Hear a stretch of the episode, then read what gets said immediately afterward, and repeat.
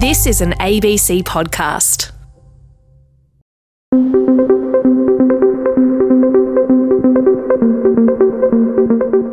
I think the brain is totally different than anything we know from the computer world. I mean, the artificial intelligence is not intelligent by definition because all artificial intelligence does is correlation, statistics, mathematics, and the brain has other tricks in order to organize information if you want. And the brain is not like calculating statistics like a computer does because the brain thinks in concepts, thinks in, in categories, and this is something you cannot map in artificial intelligence right now. German neuroscientist and author Henning Beck. Hello and welcome to Future Tense. I'm Antony Funnell. Dr. Beck argues a better understanding of the way our brain works could allay some of the fears we have about artificial intelligence, and it's time, he says, to stop talking down the capacity of the human mind. He'll join us a little later in the show. You're with Future Tense on RN, ABC Radio National, exploring the world around us, looking for the pathways ahead, and signposting the future. But first, to Dr. Katie Cook, a psychologist based in Southern California, and the founder of the non profit organisation the Centre for Technology Awareness. Dr. Cook has been looking specifically at the psychology of Silicon Valley. In fact, that's the name of her new book. If we're to understand where technology is likely to take us in the future, she says, we need to comprehend not just the way technologists think, but also the social, cultural, and economic influences that affect their sense of who they are. Silicon Valley likes the idea that it sprang from the counterculture movement of the 1960s, but its sense of its own exceptionalism involves much more than that. So the industry is shaped, I think, psychologically by a lot of things. One of those things is exactly what you mentioned the counterculture of the 60s, which is huge. And another of those things is this kind of mythology that dates back to some historical facts of the region that are specific to the region of the Bay Area. And some of those things are the gold rush of the mid 1800s. You have the railway fortunes, I think, of the early 20th century. You know, the port of San Francisco was the biggest port on the West Coast for a really long time, and therefore a huge trading port. And you have the dot com boom, obviously, of the 90s. And I think all of these successes kind of contribute to this mythology that the Bay Area is not only a land of opportunity, it's also kind of a land of innovation, it's a land of risk taking, it's a land of entrepreneurialism that dates back pretty far. And you can see, I think, pretty clearly how this mythology sort of weaves itself and inserts itself into the modern kind of understanding of Silicon Valley and, and what it is people in the Bay Area, particularly endemic in the tech industry, are very invested in this idea that something very special is going on there. And I think to a large degree, they think that because it's true. There are a lot of very, very amazing products, services, ideas. You know, biotech has a really strong home there, health services. There's a lot of really exceptional things about the Bay Area, both historically and in terms of its kind of modern production and, and contributions. But there's a danger, I think, to that as well, and that you can get a little bit too invested in the idea that you can solve any problem with the tools that you have at hand. And in the case of Silicon Valley, those tools tend to be technical in nature. Could I get you to explain to us who William Cannon and Dallas Perry were and how they how their work impacted on the psychology of the tech industry? In the 1960s, computer programming was becoming a thing. The industry was starting to boom. There was a need for a huge number of programmers, and no one knew what skill sets these people needed and who would be best to fill these positions. So there were two researchers called Dallas Perry and William Cannon, and they were hired to essentially kind of profile the skills that would be needed and then define the type of person who would be best suited to be a computer programmer. And they came up with two recommendations after all that work. The first was that engineers needed to like puzzles. That was the first recommendation. And the second was that engineers needed not to like people. So you have this idea that computer programmers are antisocial puzzle lovers.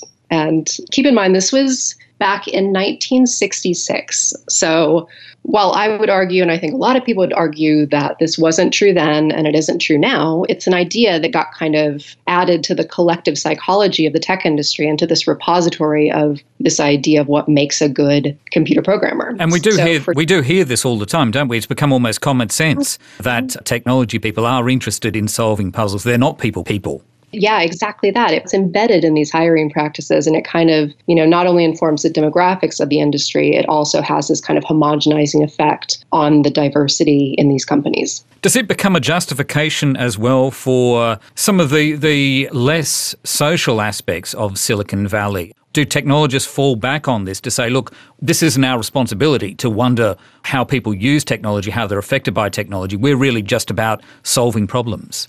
I think in a lot of cases it does. A lot of people that I talked to, you know, didn't go to school and study engineering to have to be in the face of these huge social problems and be the ones who are responsible for solving them. And, you know, it's a new idea, I think, in the same way that you didn't always have standards of care for doctors, you know, it makes sense that as industries are newer, you don't always have these standards at the outset. And I think it will definitely affect education moving forward, and it will probably affect the types of people who go into these roles as well. Does it blind them to the idea that solutions might come from elsewhere? Yeah, I think that's fair. And it's part of a larger problem, I think, really, Antony. It's increasingly difficult for a lot of us, I believe, to acknowledge that we don't have the best solution. And there's almost this phenomenon where we seem kind of like offended by different viewpoints and really reluctant to admit that we could stand to learn something from someone else, which is bizarre to me. But the industry, I think the tech industry is particularly kind of guilty of this. I interviewed hundreds of people for my book, and this was one of the most common themes I think that came up really again and again and again. And this is from people in the industry, outside of the industry, psychologists who treated people in the industry. This kind of idea that tech knows best and that they can fix everything, they don't need help. But I think when problems are as complex as they currently are, it's really important to realize that we need different types of thinking. We really need each other. You know, you can't hope to balance technological progress with social progress when you're relying on engineers and founders who are hired to create solutions that are technological in nature. You need people who are thinking in a different way about those problems in a more ethical or, you know, social way. Which brings us to the idea of emotional intelligence, which you deal with a lot in your book. And you write that a lack of emotional intelligence is at the heart of the vast majority of Silicon Valley's problems. Could I get you to unpack that for us? Sure. It's difficult because there is no one definition of emotional intelligence. I really like Daniel Goleman's definition, and that's the definition I use in the book. And in that, he outlines five core skill sets that emotionally intelligent people tend to have. And so those are self awareness, emotional control, social skills, self motivation, and empathy. So in the book, I argue that basically it stands to reason that if the industry as a whole had more emotional intelligence, particularly among the leadership in big tech, I think that's a key point, that there would by default be a corresponding improvement in the tech industry's values and then by extension more ethical behavior. For example, if there was a CEO, we won't name him, but if there was one, and he was truly aware of the, you know, really kind of horrendous socioeconomic impacts that his company was having or the social impacts or the impacts on democracy, if he was aware of those and he was empathetic, if he was able to demonstrate a high degree of empathy, and he had the social skills to communicate about that issue, and he had, you know, emotional control not to lash out or react or go on a Twitter rampage, it's really highly likely that the values of that organization would start to shift. And I don't think emotional intelligence is the only thing we need to create more ethical technology, but I think it would go a long, long way towards improving the technology that comes out of these companies. And you argue, don't you, that there's a confusion in Silicon Valley about ethics and values, what the two of them actually mean. I think we don't think about what they entail, and we also conflate them to mean the same thing. So, to my mind, and I've spoken to a number of philosophers kind of about this topic, ethics tend to be systems or frameworks. So, when we talk about fixing tech and setting up ethical frameworks, those are centered around kind of sets of principles and ideas, right? So, ethics, you can have a singular ethic, you can have a work ethic, but ethics tend to be frameworks. And values, by comparison, are individual and they're a measurement of what we think is worthwhile. So to my mind at least, values come before ethics. And before we can set up these frameworks that we want to set up, we need to figure out what we actually consider important. Those are huge questions. And I think they're fundamental questions that we have to answer as a global community, as individuals, because I think a lot of times the answer is we don't really know and we haven't really thought about it. And you see this in tech a lot. The original values of the industry have been, you know, either abandoned, maybe corrupted by some new values that aren't quite so good. And there's just kind of this desert of ethics left in its place. But I think a conversation around values would go a long way towards improving this technology that we're trying to create. And you're listening to Future Tense. I'm Antony Funnell, and our guest is Katie Cook, author of The Psychology of Silicon Valley. Katie Cook, you point out in your book that an increasing number of employees in tech firms are speaking out and starting to question the practices of Silicon Valley. Are there enough of them, and uh, are they being heard by the right people? That is a great question.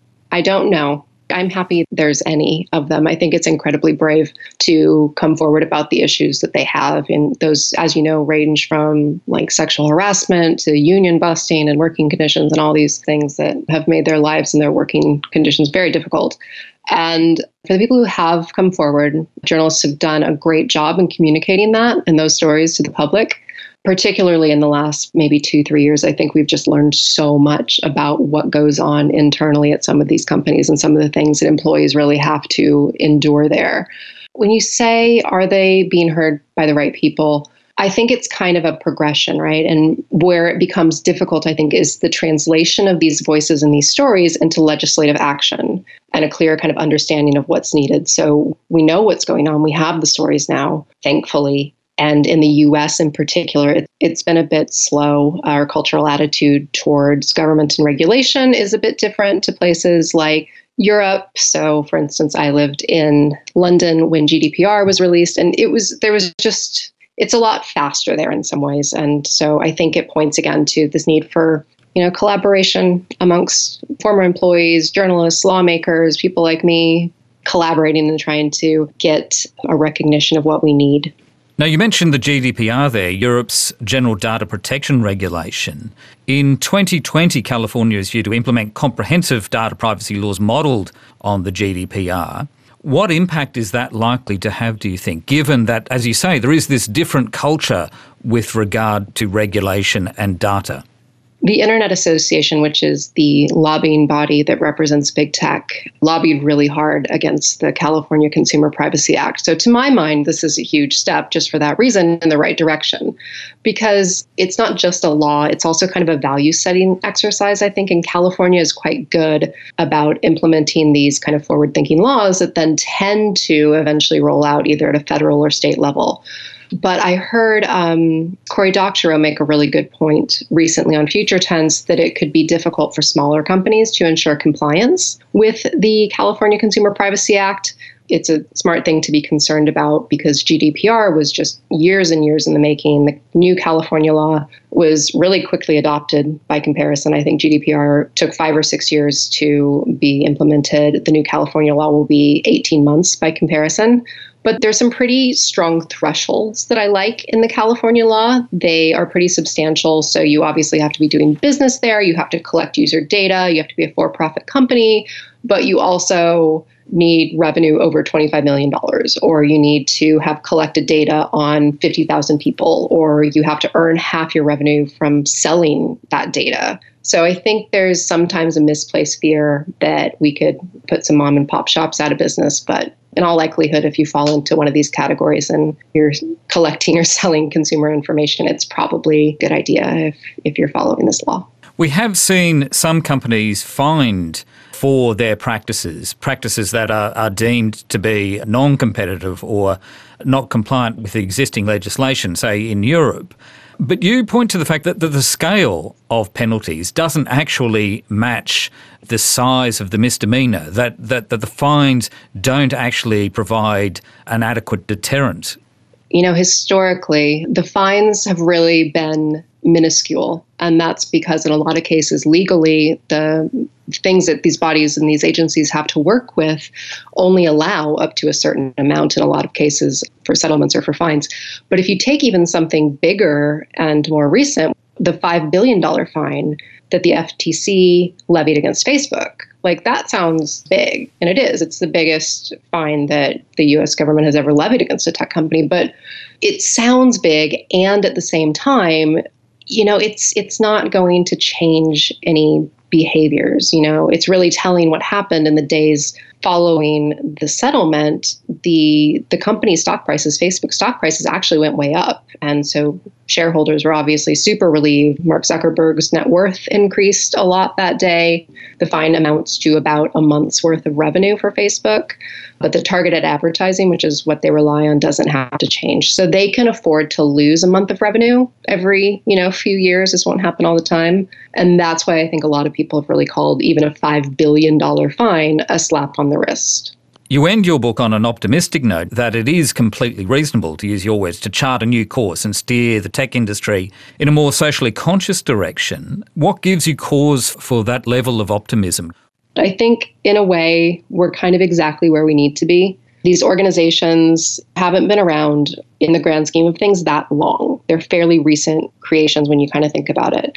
And in less than a decade of you know, at least public use, Facebook, you know, we've recognized some of the issues that come along with with that platform and with some other technology like Twitter and Google. And I would throw this back to my therapy training a decade ago. Admitting you have a problem, which we've done, is the first step. We know that we have some things we need to work on, and that's really, really important. And I think we're largely all on the same page now. And the next natural step, which is awesome because it's exactly what we're doing, is trying to understand it. So we're coming to understand that, you know, our economic systems elevate organizations rather than human beings. And tech is one of the most obvious examples of that.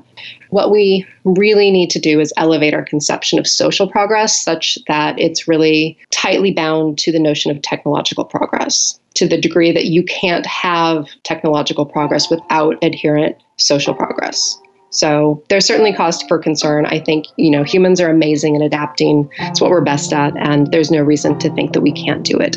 Dr. Katie Cook, author of The Psychology of Silicon Valley, thank you very much for talking with us. It's a pleasure. Thank you. And Dr. Cook's book will be available as an open access publication from October. If you're interested, there's a link to her website on our website. Just search the words future tense and RN. Now to neuroscientist Henning Beck. Dr. Beck believes we need to be careful about how we see the notion of intelligence. Our understanding of the power of AI, he argues, is often based on a misunderstanding of the way artificial intelligence actually works, and also the functioning of the human mind.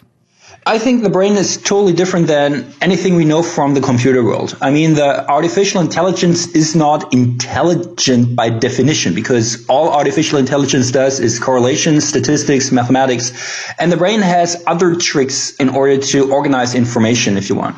And the brain is not like calculating statistics like a computer does because the brain thinks in concepts, thinks in, in categories, and this is something you cannot map in artificial intelligence right now. So the brain is not a biological computer that organizes information and calculates output because the way we think, how the brain works, how all these neurons are active, that is what we think.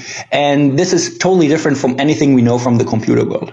So, the suggestions that we hear quite often that artificial intelligence will overtake human thinking in the future, they're not correct. You don't see that occurring. No, I don't see that because we don't have the uh, techniques for that. I mean, uh, if we would have techniques to copy the brain and all the brain power in a digital environment, I would say yes, but we don't have that. All we have is correlation, procedures, statistics, but this does not mean that these systems can also plan, that they can also imagine, that they can extract the meaning of things. Because learning, for instance, machine learning is great and you can analyze a whole bunch of data and find patterns, but learning is nothing special. I mean, learning means that you find the rules, that you follow the patterns, but it does not mean that you understand stuff. And we can do that. We can understand the meaning and we can do planning out of that understanding. And interestingly, intelligence does not mean that you change the world because intelligence by definition means that you follow the rules math- mathematics as fast as possible without mistakes. Intelligence does not mean that you break the rules, that you go places where nobody has been before, that you change things, that you question yourself. No IQ test has the task, invent an IQ test for your neighbor. It's always find the pattern as fast as possible and don't do any mistakes. And I mean, this is the end of the road because efficiency is and perfectionism is the end of progress because if everything is perfect, where should you proceed to? So the human brain is different. It does mistakes, it questions itself, and thereby it is changing the world. Intelligent people don't change the world. They follow the rules. That's it. So, is our misunderstanding in this regard with artificial intelligence and the human mind, is it actually a misunderstanding, as you say, of what we mean by intelligence and how actually the human mind works? Yeah, in a way, this is correct because intelligence is not everything in our mind because we, we have other capacities. We can imagine. We are creative. We have empathy. We can think into different directions. We can put ourselves into the other's shoes. So intelligence is only a part of our abilities. And I would not overemphasize that because if you do overemphasize intelligence, you would end up with a perfect machine that is basically following the rules, but it's not able to break the rules. I'll give you a short example no human being will ever beat the best chess program anymore. This ship has sailed. Chess is ruled by machines. But I can do something else. I can invent a new chess. I can invent a new chess piece or a new rule for, to play chess. And then I give it a try. I try it. I, I take some guys and we, we, we give it a shot. And this is not able to be done by machines because a machine does not understand the meaning of playing chess. It is just extracting the rules and following the rules. This is great in a perfect world, but it's not good when you have to behave adaptively, when you have to change stuff. Is it possible that machine learning, artificial intelligence in the future will be able to do what we as humans can do in that sense? There is no, let's say, philosophical border that we could not cross theoretically in order to build a human mind-like machine. I mean, this is theoretically is possible. Interestingly, consciousness is not a problem in this regard because we can also imagine machines that are super smart without being conscious. But I don't see the technique right now. All we know from machine learning is that applying that technique is great if you have a lot of data and when you can analyze that data in a very static environment. But you know from your daily life, for instance, that the greatest problems or the most important problems in your life are not big data, they are small data problem. When you want to marry, when you want to buy a house, you cannot buy thousand or 20,000 houses to extract the best of buying a house. So um, this small data problem, this one-shot learning, this is a great problem machines have to solve. In principle, it's possible. I'm curious whether it's going to happen in the next decades. I'm not so confident. But in principle, I don't know what's going on in 200 or 300 years. Yeah. There is a brittleness as well to artificial intelligence, isn't there, that uh, doesn't exist in the human mind. I mean, a small mistake in code, for instance, can actually just stop that artificial intelligence from working correctly or can actually steer it off in a different way. So it's, it's very rigid in a way that the human mind isn't, isn't it? This is correct. For instance, if you analyze machines that play games, uh, whether it's chess or Go or poker or whatever, they are perfectly fitted to that game and nothing else. They don't understand the meaning of playing chess. So if you have a little change in the rules to play this game, the whole machine breaks down and the whole algorithm struggles. So there is no broad or general intelligence that is able to play games after like one or two tries. It needs to play this game like millions of times against itself and thereby extracting patterns. And if you change a little thing, the whole machine is screwed. Now, we often hear people, particularly when we're talking about artificial intelligence and technology, talking down the human mind, talking about its faults and its flaws. One of the interesting things in your writing and the, and the uh, presentations you make is that you call on people to actually celebrate those flaws. uh, you talk about them as being an essential part of the way we think and who we are. Can I get you to unpack that for us? Yeah, interesting. I'm not calling for errors and mistakes all the time. You know, not every mistake is a good thing. But consider the alternative. If we would not take the courage to do mistakes, we would just be perfectly and efficiently thinking, but would not change the world. For instance, if you want to build a car, you have to follow the rules. You have to build a perfect car without without a mistake. If you want to drive a car, you have to follow the traffic rules. No mistakes allowed. But if you want to invent a new car, the mobility of the future or whatever, you have to think into directions nobody has ever done before. And in this regard, it is better to think than to think perfectly. And mistakes are like the inbuilt principle of our thinking that the brain is not perfect in the regard that it follows the rules and efficiencies uh, around us, but it's always creating new, new possibilities. It gives a try and then checks out by feedback whether it's working or not. And this is a very good strategy in a changing world. This is evolution, right? And by doing so, the brain is very adaptive and can come up with new ideas. Why do you think we worry about flaws in the, the human mind, the way we think? I think the business world and the daily life around us is built upon the idea that mistakes are bad in general and that we have to think perfectly and without mistakes all the time because we don't want to do mistakes. On the other hand, if you analyze the most creative and innovative companies or societies or something like that, it's always the case that the people in there dare to do something new. They try to do new stuff. And this means that sometimes you have to do a mistake. You have to learn from a failure.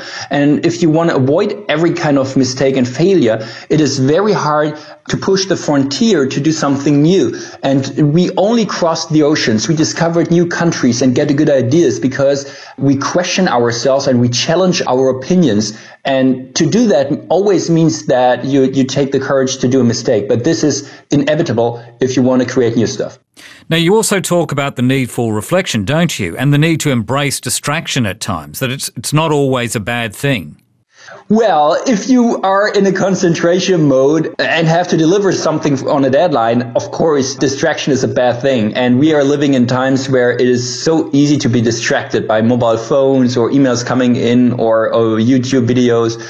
But again, the brain, the basic principle of the brain is not to be concentrated all the time, to be in the zone, focused all the time, because sometimes you have to think outside the box. Sometimes you have to, to check whether there are other possibilities. And this is why the brain has some kind of inbuilt filter mechanism that filters out a lot of stuff around you. But sometimes, sometimes it's interesting to get distracted. Sometimes you get a new perspective. Why not? And I'm not calling for being distracted all the time, but embracing that distraction time, taking breaks, doing something else, not focusing all the time, but use the power of distraction in order to get a new perspective. This is the difference between distraction and um, getting inspired. And inspiration only comes when you have a slight mode of distraction. Well, Henning Beck, author of Scatterbrain How the Mind's Mistakes Make Humans Creative, Innovative, and Successful, thank you very much for your time. Great. It was a pleasure.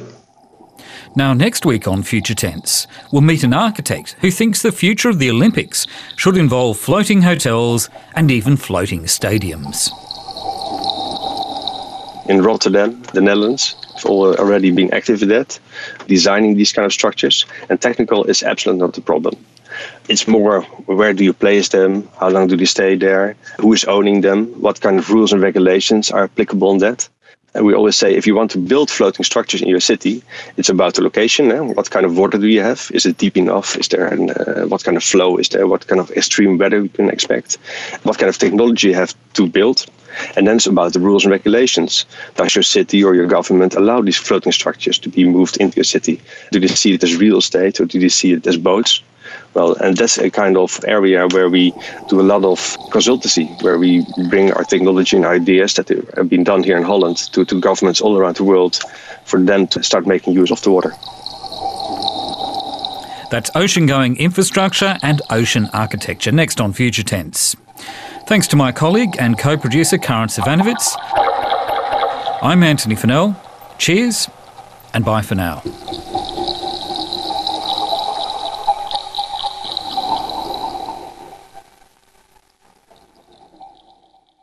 You've been listening to an ABC podcast. You can discover more ABC podcasts, live radio, and exclusives on the ABC Listener.